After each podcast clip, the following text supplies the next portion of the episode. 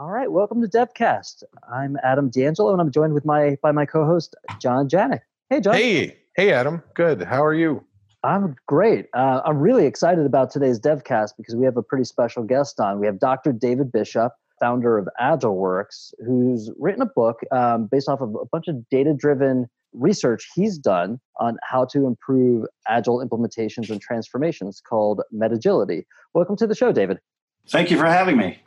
Can you tell us a little bit, you know, just diving right in? I mean, tell us a little bit about some of the research and how you started down this 10 year path of formulating Metagility. Well, I've been in the technology business for about 25 years, and uh, I've worked in the telecom industry, transportation industry, utility industry, a number of different industries, both with uh, startups and, and, larger companies. And about 10 years ago, I started working uh, in a company that was doing industrial IoT development. And up until this time, I had seen a number of companies undertake an agile transformation effort and not really get the results they wanted. Some were successful, some not so much. And this particular organization I was working with was uh, really struggling with this problem. To make a long story short, they brought in a number of consultants, highly paid consultants, lots of different consulting firms over a period of a few years, and tried three or four times with no success. And I thought, you know what? There's got to be a better way to do this. What are these very smart and intelligent and, and, experienced consultants doing wrong in this type of situation, whereas they may be successful in other situations? What's different? And, and how do we solve this kind of problem? And, and uh, how do we figure out a better way to uh, experience more success with agile transformations? And so that, that got the wheels turning in my head to try and figure out how to solve this problem. I said, well, how am I going to go about it? I mean, it, some of these consultants have had years of experience doing this sort of thing. What is it that they're not doing right? What's missing? And I figured out that what was missing was a research based approach. You know, in, in, business, when we make business decisions, we often, you know, we, we use our experience, we use uh, best practices, uh, we use tribal knowledge, whatever you call it, uh, to make business decisions. And that works most of the time. But I think when it comes to some of these really, really difficult situations like agile transformation, it, it requires a stronger medicine. And I think that's where you have to go with a, a research based approach that's been tested and developed uh, from a variety of different case studies uh, over a period of time uh, and has been developed through a more of a scientific methodology, so to speak. And so that's what I set out to do over a 10 year period. I worked with this case study and a number of other case studies to apply more of a research based scientific method of, uh, of solving this issue uh, through a qualitative case study, interpretive qualitative case study, to try and find these answers. Some companies not didn't do so well. Some companies did well, but there were a few companies that managed to take on what I call a super agile adaptation. And these companies managed to leverage agility in the most difficult contexts. And I'll, we could talk about some of what those contexts are. But they leveraged agility in the most difficult contexts to become number one in their market.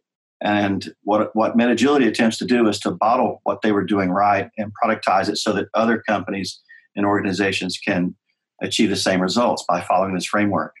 Very interesting. And and I know that, you know, you mentioned Metagility applies to you know, pure agile, um, waterfall, or you, you said the, the best use case is kind of a hybrid approach. So what are some of these techniques for, you know, transformation and getting towards this super agile adaptation that maybe some of our customers could learn from? Well, I spoke earlier about the most difficult context, and this is where agile transformations often fail. You know, today it's not just about technology isn't just about software anymore, it's about devices. Uh, you know, 20 years ago when the manifesto came out, it was mostly about software and e commerce and websites. That's where all the cool innovation was happening. But today, it's more about devices. You know, your cell phone, smart cars, smart meters, smart everything, right? And these smart devices are what we call embedded systems. They're composed of firmware, hardware, and software that are often developed by different teams on different tracks, sometimes by different companies, but at some point has to be tested and released as one cohesive product. And that's very hard to do in an agile way, especially if you're trying to take on a pure agile approach.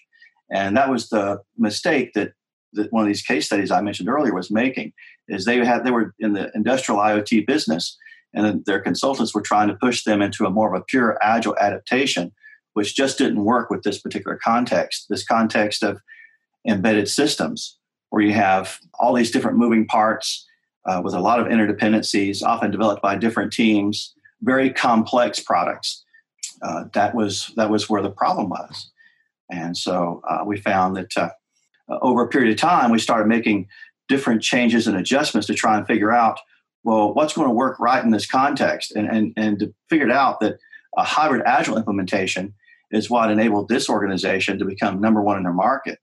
Because what we did is we figured out a way to adapt agile differently with the hardware teams with the firmware teams and with the software teams and provided a, a methodology for these teams to work together and communicate together by documenting the uh, interconnections and interactions that compose how they work.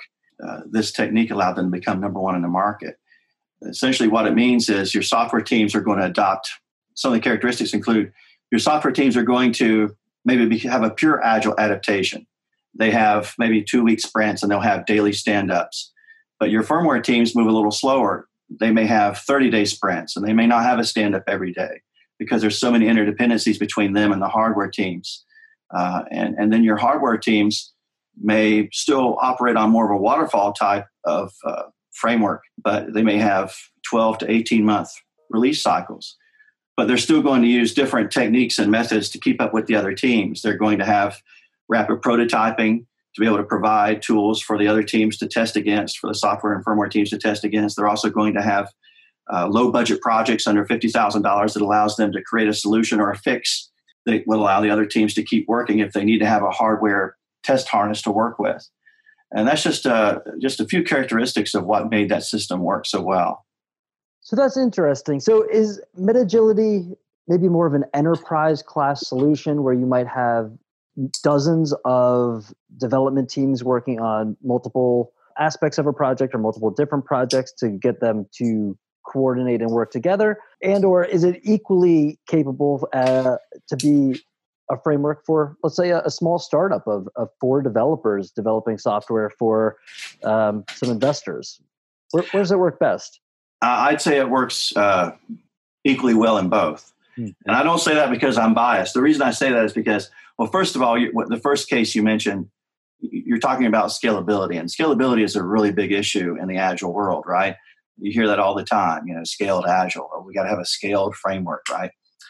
And of course, as I described it, it's obviously a scaled framework. Uh, the, the Metagility goes into detail to talk about how, with large distributed teams and very complex products, teams moving at different speeds, even developing different products that have to be worked together and developed together as one cohesive product. Very difficult to do, and that can be done. And that is, you, as you say, more of an enterprise approach to uh, managing agility. But another another part of Metagility is being able to. I, I, talk a lot about agile vorticity in the book, which, uh, for example, the context that I'm talking about, even though it was a larger company, they were in a very new market. They were in a market where they were trying to grab up as much market share as possible, as soon as possible, because there were tons of competitors popping up at the same time. And some of these competitors were startups. There were competitors of all different sizes. Some were tiny startups, some were larger companies. This is in the industrial IoT market where you had, you know, behemoths like GE and Toshiba, but then you had very small companies like Silver Springs or, GridNet, for example, that most people haven't heard of. And so these were startups. All these companies were competing with each other to try and grab up as much market share as possible. And so MetaGility provides a framework for how you can do that. How do you try, how, how do you develop a strategy and a vision to get your get very innovative products to market as quickly as possible with the most efficiency and the best quality uh, and the highest customer satisfaction so that you grab up that early critical market share that's going to give you longevity in the market because our studies also show that companies who grab that early critical market share are going to have the best chance for, for leadership and sustainability down the line. If they miss out early on, it's going to seriously impede them later. So there's a lot of conversation in the book about uh, competition and how agility and competition sort of uh, uh, market agility and process agility uh, play on each other to achieve this uh, vorticity in the marketplace that's going to allow you, whether you're a small company or a startup or a larger company with a new product line, how you're going to be able to establish that market dominance. So, when you're talking about that, right, when you're talking about the differences between, it seems like there's a there's an interesting discussion around uh, MetaGility being able to provide interlocks for ambiguity and anticipation. Right, you're you're designing a system that is able to both be proactive and reactive at the same time. Does that sound right? Is that I mean, because that's one of the big problems with with agile is that yes, you're iterating, but you're iterating out of your own activity. You're not ever really responding to what's happening outside of the process. How does MetaGility kind of detail or understand some of those external factors and how they impact things? Well, you know, one of the tenets of the manifesto uh, is uh, responding to change over following a plan. And in the book, I talk about how that's really changed over the past 20 years to responding to change while following a vision. In other words, we're not following this plan based approach with like a 12 or 18 month roadmap with all these specific requirements. But uh, the, the, our case studies that were most successful, they still had a vision for where they wanted to go in the market. And as they worked and collaborated with their customers, which they brought in oftentimes as partners, and I can talk about that too, they they made strategic decisions on which customers they were going to work with and which customers they weren't going to work with. If they had customers that uh, they felt weren't going to take them down the right path according to the vision that they had set forth, then they decided not to work with those customers. And those were the right decisions to make because that eventually allowed them uh, to gain a lot of momentum in the marketplace. So you're responding to change. You're you're being proactive, and, but yes, you're also responding to that external change, but you're governing it.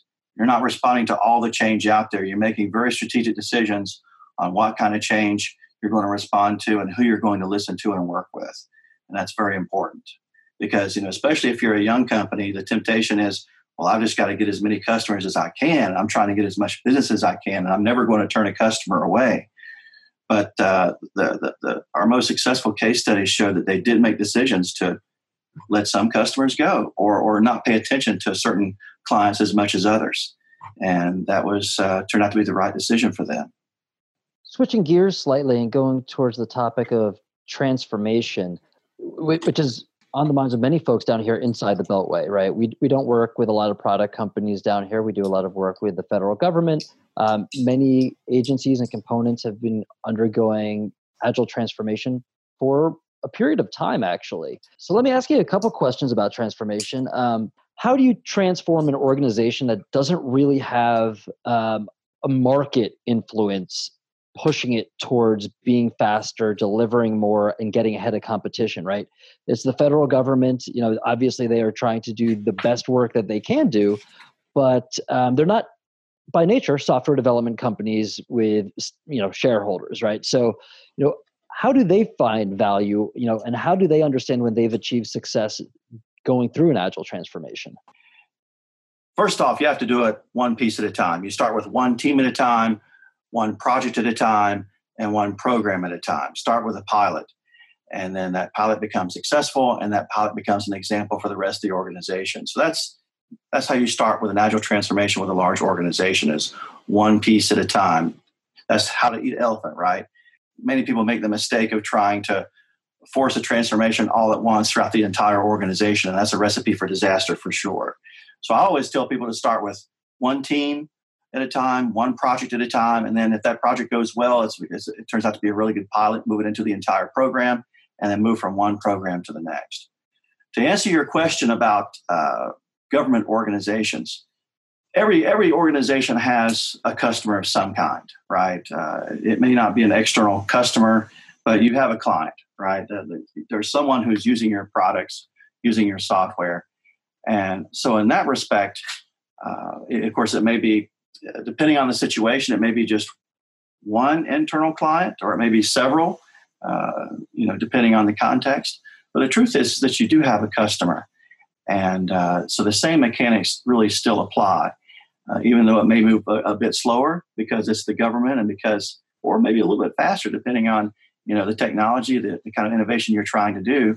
Maybe you are trying to innovate with a really unique type of technology that's not really hit with industry very much. Like, you know, like the space program, for example, is a good example of that. Uh, well, not today, maybe, but uh, years ago, that was the case. So you're always going to have a customer. And so I think the same mechanics apply. how important is culture change and kind of having uh, top, a top-down champion um, to help make these shifts within an organization? You know, you might have a number of developers on a team and a strong, you know, product owner inside the government who says, "Hey, we understand agile, we can do it," and and they're able to do it. But to make this systemic shift across a very large distributed organization, do you think that you need a an executive champion uh, to make these transformations successful? Oh, absolutely. I think it's critical. Our case study showed that if they didn't have that, then they didn't succeed uh, almost all the time. It's uh, you know, agile is not just a development methodology; it's a new way of doing business, and it requires fundamental changes from the top down as far as how you're running your business, how you're working with your customers and clients, how you're developing, how you're writing your contracts, and, and managing your projects. So it definitely requires executive support and as a technology organization who's trying to get buy-in from their executive team, which is typically how this typically how this works, it's very important to build the right business case. And many technology leaders or managers, when they go to their, to their executive teams to try and sell them on this idea, they don't really quite know how to build a business case or build it correctly. Uh, and that's very important to know how to build a good agile transformation business case uh, to figure out what's going to uh, you have to put it in terms of dollars and cents, how it's going to impact the bottom line. Uh, many people get too caught up in, oh, well, you know, Agile is a great way to help teams work together better and everyone's going to be happy. And uh, it's, uh, oh, it's just, a, it's just a better way to work. It's going to improve quality and provide these incremental improvements. Well, that's all great and fine, but Agile is really about competition. You know, Agile is derived from lean manufacturing, which uh, is derived from uh, Edward Deming's work uh, and also the Toyota production system that was uh, published by those two Japanese researchers in 1979, which took Toyota from building tin can cars to being the premier automaker in the world, pretty much. And so it's really all about that competition. And you have to put it, put the business case in terms of dollars and cents to get executive buy-in and executive support on any kind of agile transformation effort. And that's critical for you know getting everyone else in the company on board. Yeah, I like that you went back to Deming's work and the, the talk of lean manufacturing. I think that's something that for many years in the conversation around agile was was sort of lost. And only recently, with some of the, the great work coming out of the, the you know the DevOps community, um, I know the the DevOps Research and Assessment Group DORA, um, founded by Nicole Forsgren, Jez Humble, and Gene Kim, have done a lot to bring bring that kind of data driven results back to the software development uh, lifecycle, right? In their book Accelerate, they talk about the four key metrics that differentiate low, medium, and high performing software development organizations, um, being lead time, deployment frequency, uh, mean, time, mean time to restore um, after a failure, and change fail percentage. So I, I, love that we are getting back to thinking about data, thinking about um, everything that we are developing as software developers is kind of a, a critical component and, and part of that critical uh, that competitive landscape based off of those metrics the, that this the, the dora researchers found um, how does that tie in or uh, differentiate from some of the research that you've done for metagility over the years are, are, are those important metrics to show agile success well, I uh, I developed a, a, new metric called Agile Vorticity that shows agile success. Uh, it actually measures how agile you are. You know, that's actually been the big question in the industry: is okay, we're doing all this agile transformation, but how do we know how successful we are? How do we know how agile our organization is? And if we need to become more agile, how much more agile do we need to be, need to be? You know, what what are the markers for success? And so this uh, the qualitative interpretive research, interpretive qualitative research I did was also combined with a grounded theory analysis, which developed this concept of agivorticity, which answers that question. And uh, there's a, a, very long academic paper on it, but in the book I try to distill that down into and simplify it into into what it simply means, which is, you know, it measures uh, market agility uh, and also process agility, and uh, where those two two uh, two come together is the point of agile vorticity, and that's very important. That's a very uh, big win in the industry to be able to provide a concept that can answer that question. And as far as metrics themselves, I think metrics are very important. You know, there's a lot of uh, conflict about metrics in the agile world. Some people believe that you really shouldn't focus too much on metrics, or if you focus on certain metrics, then people will tend to game the system. Uh, I know a lot of friends uh, who are agile consultants who, you know, are very funny about the kind of metrics that they focus on, uh, and many of them.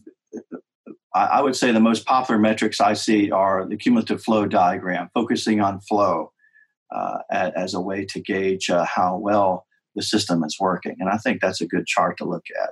But uh, agile vorticity is uh, a concept I'm really excited about because it answers that question of how agile are you. I think that's a really important. Well, I'm definitely looking forward to, uh, to, to reading the book and re- reading a little bit more about agile vorticity. I think metrics are very important, and not from uh, an agile practitioner's perspective, but more from a, a contractor in the federal space you know frequently we are asked you know by our customers you know what's the best way to figure out if our teams are performant? Right? You know the, i think the first metric everybody falls back to is velocity and looking at burn down charts but typically those kind of are, are lacking for pretty much all the reasons you pointed out right? It, somebody right. starts gaming the system or it doesn't really show the information you're hoping it to show and and and that's a problem right? And, you know we do need to be able to have a high trust relationship with our customers. And sometimes at the end of the sprint, it's not always clear if that was a successful sprint or, or not, right? So, uh, more data I think is helpful for both the development side and for the folks procuring that development effort, right? Absolutely, I would agree with that. Certainly. But it also, so it also has to be the right kind of data, right, Adam? And this is like a lean analytics. This concept of like, what's the what's the one thing that you measure that's really important that's really critical that actually dis- defines? You know we had this conversation i think it was on devcast but we had this conversation about the old school way of measuring like lines of code right? Remember when they used to do that? And how many lines of code did you produce this week or, or this month? And those kinds of things I, I don't think are really helpful but the metrics of understanding are we getting to where we need to be this is really interesting to me so definitely david i'm looking forward to reading more about the you know agile vorticity and understanding how how does that data get collected and interpreted into some kind of assessment? You know you, also talk a lot about kind of this idea of a continuum right? The fact that agile true agile and this is something i think we need to talk a lot more about in the government space and we don't it's way more than just the technology folks right? It's it's the budgeting and the finance and the leadership. You know it's it we talk about transformation but all too often transformation is oh just those people that sit in that corner of the office building or on those floors or in that building over there and we don't worry about it because that's just the technologists.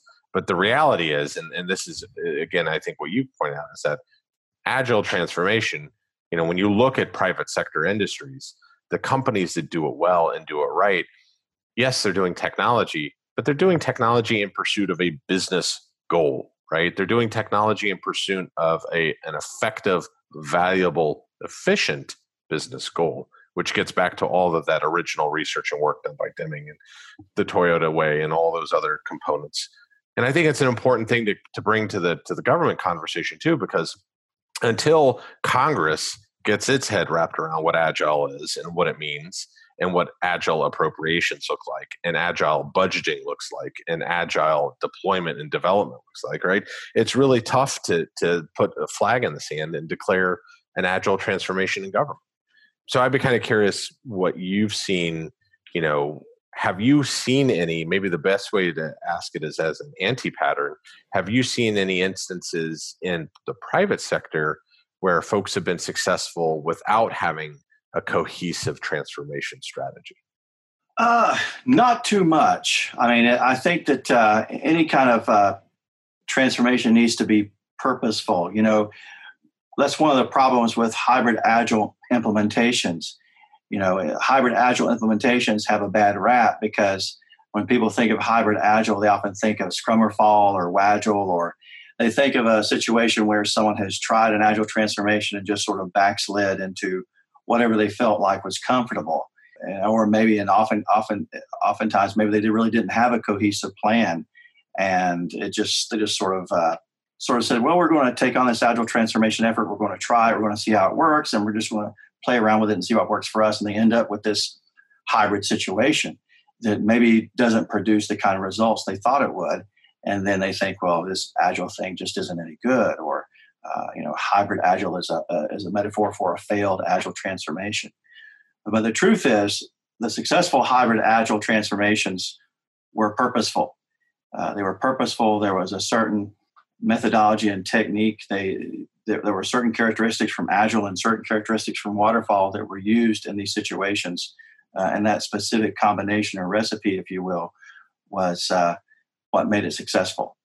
And so I think I really do think you have to be purposeful in this uh, in any kind of transformation effort to, to be successful. I mean, it's always a possibility that can occur by chance or or otherwise, but it, uh, I think uh, that doesn't happen very often. That's interesting, right? And I think it's a really good emphasis for the conversation today. There is no accidental transformation, right? You don't you don't just happenstance your way into agile, right, Adam? I've never seen it happen. right. so Adam, what do you what do you so I guess, you know, between between you know adam you've got a ton of experience in this field right and you've been doing agile your entire career um, and but you've also been working in the governance space for the entire career so what is meta agility you know when you start hearing these things that that dr bishop's talking about and kind of thinking through you know hey purposeful hybridization purposeful hybrid uh, you know agile you know agile plus other methods can work. It helps us be more reactive. It helps us be more value driven more metrics driven like what does that say speak to you as as a developer? Yeah i mean i think as a developer it, it, it sounds like it's probably the right answer in some cases right? You know I, I think the problem with some agile purists is they view the manifesto as a one size fits all you know you adhere to these these ideas and you will be agile and that's the only way to be agile but that's not really what I've seen over the years. You know, I don't have 10 years of research, which I think is what's really fascinating about Dr. Bishop's work here is that, you know, he has data to back up his approach.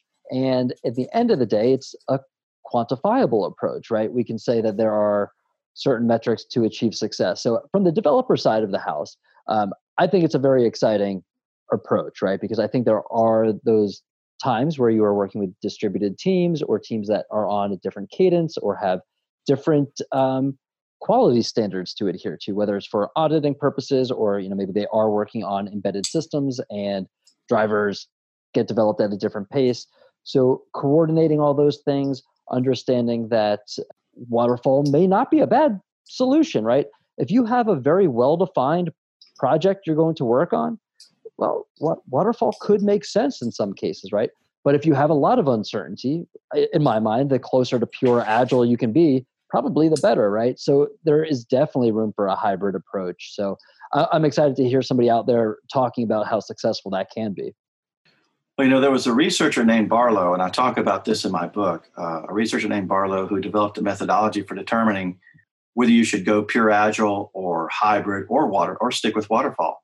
And it really produced a little diagram, which I include in the book as well and it's really a function of uh, team size, but also particularly your interdependencies, whether you have sequential interdependencies or reciprocal interdependencies, and how many of those interdependencies you have.